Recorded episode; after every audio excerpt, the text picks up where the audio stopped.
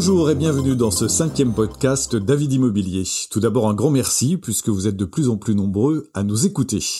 Nous nous retrouvons comme tous les mois avec Alain Monteau, le directeur de David Immobilier, pour parler de l'actualité de l'immobilier. Aujourd'hui, nous allons nous interroger sur le début de cette saison de location immobilière pour tout savoir. Et puis ensuite, nous aborderons les gestes paris responsables de David Immo. Bonjour Alain. Bonjour Eric. Alors la saison commence pour les recherches de location. Nous avons de nombreuses questions de la part de ceux qui cherchent un bien, mais également de ceux qui désirent louer en Île-de-France. Alors avant tout, quelle est l'actualité du marché de la location en Île-de-France?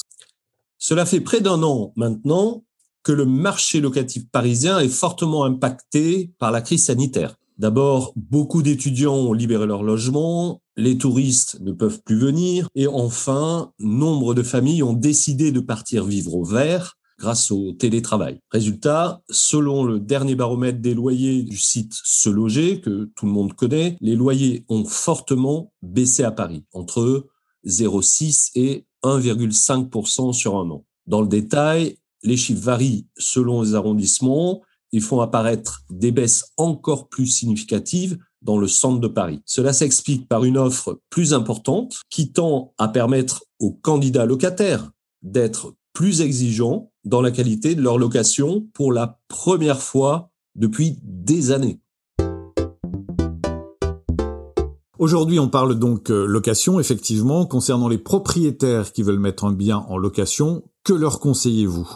Est-il plus intéressant de louer en meublé, de louer vide et avec quelle garantie? Avant tout, je leur conseillerais de se rapprocher d'un administrateur de biens comme notre cabinet David Gestion. Chez nous, en mars, la consultation sur rendez-vous est gratuite. L'administrateur de biens est parfaitement compétent pour examiner avec le propriétaire ses principaux objectifs. Par exemple, si vous souhaitez louer pour quelques années seulement, avec possibilité de récupérer votre bien rapidement, la location meublée est plus adaptée. En revanche, si votre bien constitue un placement en vue de compléter vos revenus au moment de la retraite, une location non meublée me semble plus indiquée. Mais d'autres points sont à prendre en considération, patrimoniaux, fiscaux ou simplement de transmission. Une consultation avec votre administrateur de biens vous éclairera avec les meilleures réponses.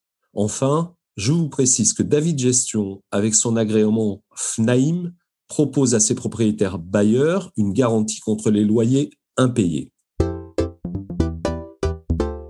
On vient donc de parler des propriétaires. Pour les locataires maintenant, je cherche à louer un bien à Paris. Quelles sont vos recommandations? J'ai eu l'occasion de le dire déjà, bien préparer son dossier est déterminant pour réussir tant sur le fond que sur la présentation. Même si les loyers ont diminué et deviennent un petit peu plus raisonnables en mars 2021 à Paris, réussir à trouver son logement et faire accepter son dossier est toujours un véritable parcours du combattant. Seulement, un propriétaire ne peut pas vous demander n'importe quelle pièce.